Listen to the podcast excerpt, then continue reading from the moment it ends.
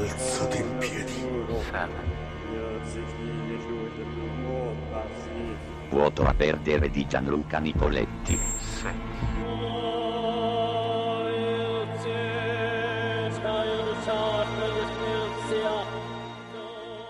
Anche oggi, la voce organica si è sfaldata in mille frammenti di caos. Come piccoli pacchetti di ricordi trasportati dai cammellini della memoria. Trasportati dai cammellini della memoria. Della memoria.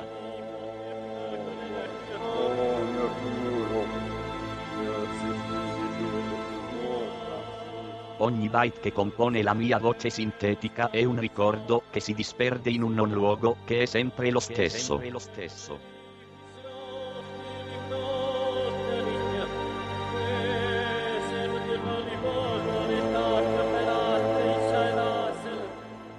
Golem, 2 novembre 2000.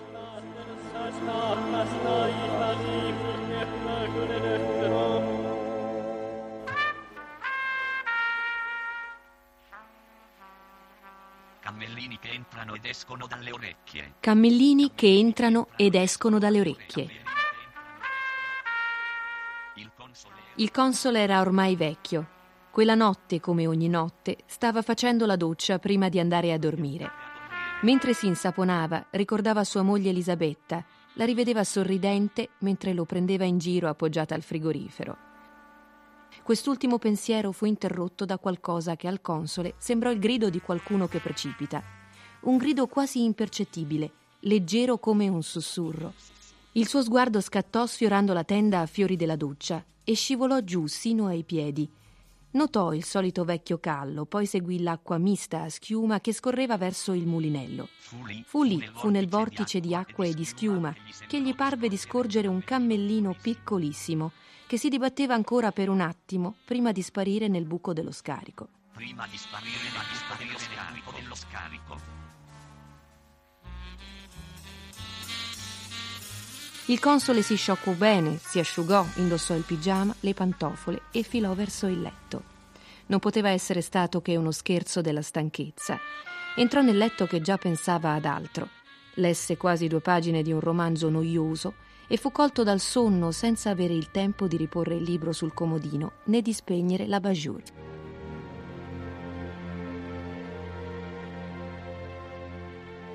Fece dei brutti sogni. Verso la metà della notte ebbe un attimo di dormiveglia. Non aprì gli occhi, ma si accorse ugualmente di non aver spento la luce. Stava concentrandosi per trovare la forza di ordinare alla sua mano insonnolita di spegnere, quando all'improvviso si rese conto che intorno a lui c'era un- un'indefinibile animazione. Lentamente, trattenendo il respiro, aprì gli occhi, ma li richiuse quasi subito. Con un movimento leggerissimo si morse a sangue l'interno della guancia. Era sveglio. Era sveglio. Questa volta socchiuse impercettibilmente solo una palpebra. I cammellini continuavano ad andare e venire sulla coperta a a quadri, quadri. sul lenzuolo, sul cuscino. Continuavano a entrare e a uscire dalle sue orecchie con disinvoltura. Anche se aveva le ciglia quasi chiuse, riuscì lo stesso a notare che le bestiole, ogni volta, uscivano dalla sua testa con un pacchetto tra i denti. i. Cercò di ripetersi che era stanco, ma ormai non poteva più crederci. I cammellini c'erano veramente. Ed erano una moltitudine. Stavano attraversando le sue orecchie e portavano chissà dove pacchetti rubati, chissà come, nella sua testa.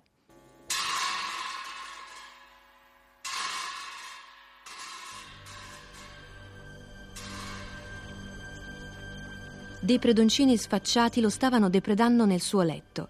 Il console ebbe un moto d'ira, ma riuscì a controllarsi. Un ronzio come di mosca lo informò che due di loro si erano fermati proprio all'ingresso di un orecchio e stavano conversando. Concentrò l'attenzione sul ronzio, li capiva, distingueva perfettamente ogni parola. Un cammelino chiese all'altro cosa avesse nel suo pacchetto e questo gli rispose che aveva un bel ricordo. Disse che stava portando via l'immagine di Filippo con le sue ultime scarpe nuove. Il console ebbe un brivido, cercò nella memoria l'immagine di suo figlio Filippo con le sue ultime scarpe nuove e non la trovò.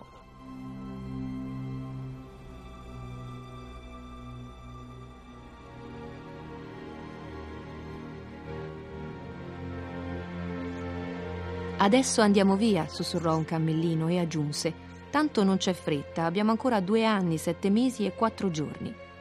Si allontanarono. Uno salì per su per il cuscino insieme a molti altri, l'altro invece scese lungo un braccio immobile del console. Quando fu sulla mano, questa scattò come una trappola e lo imprigionò. Cosa accadrà tra due anni, sette mesi e quattro giorni? La voce del console era secca, come di chi non ha più saliva. Il camellino prigioniero fra le dita era confuso, ma seppe comportarsi in modo ineccepibile.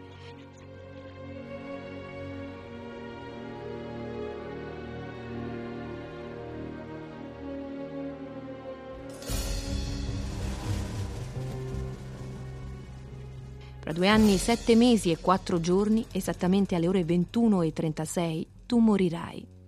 Il console non batté ciglio. Io e i miei colleghi, disse, siamo i cammellini della memoria e portiamo via i ricordi a chi sta per morire. Parlava con un lieve accento straniero. Purtroppo non sempre riusciamo a fare per tempo questa operazione di trasloco. Certe persone, a volte giovanissime, muoiono improvvisamente per certe altre, anche se anziane, ci viene comunicata troppo tardi la data del decesso.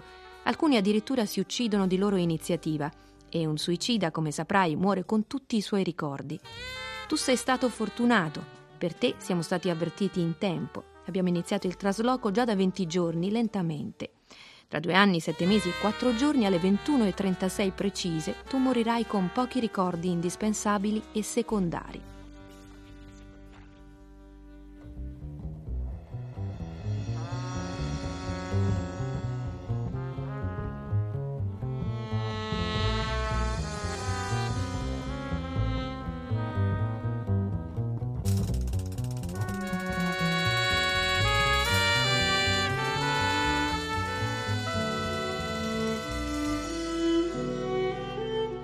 La voce del console questa volta era solo stanca. Voglio morire adesso. Portate via i ricordi e fatemi morire subito, disse e aggiunse. Per favore. Il cammellino ci pensò un po' su, poi decise che lo avrebbe accontentato. Era il meno che potesse fare. Ma ti devo informare che l'infarto per il quale saresti dovuto morire fra due anni, sette mesi e quattro giorni non può per regolamento essere anticipato. Dunque morirai di morte pura accadrà domani notte in questo stesso letto. La morte ti ucciderà senza travestirsi da malattia né da incidente né da nient'altro. Non fornirà spiegazioni tecniche per alcuno, sarà morte e basta.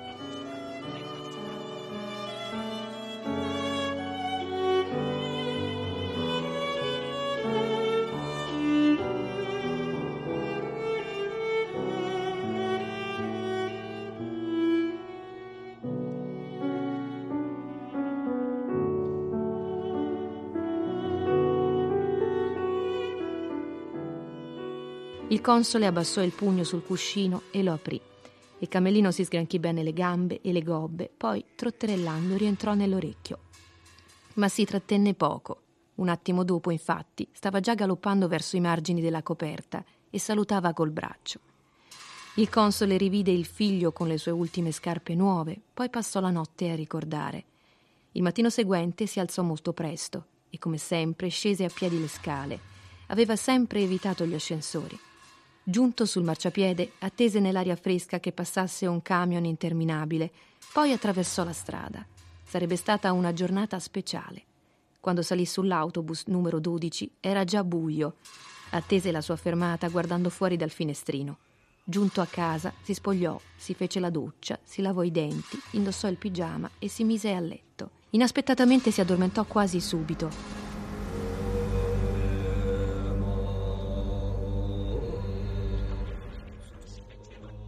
I cammellini non si fecero attendere, alcuni uscirono dalle sue orecchie, altri, moltissimi, arrivarono da chissà dove. Si portarono via la moglie Elisabetta, mentre sorridente lo prendeva in giro appoggiata al frigorifero. In meno di un'ora si portarono via tutti i ricordi. Un ultimo cammellino si portò via il ricordo dei cammellini. Dopo un po', nell'orizzonte limitato della coperta a quadri, apparve un dromedarietto grigio perla. Scolò il cuscino e scese sulla spalla del vecchio.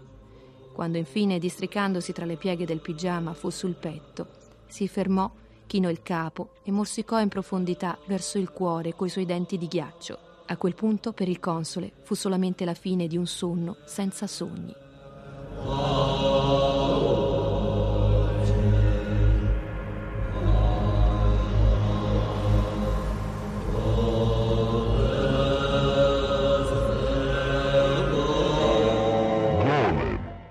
A perdere di Gianluca Nicoletti, regia di Paola Zampini.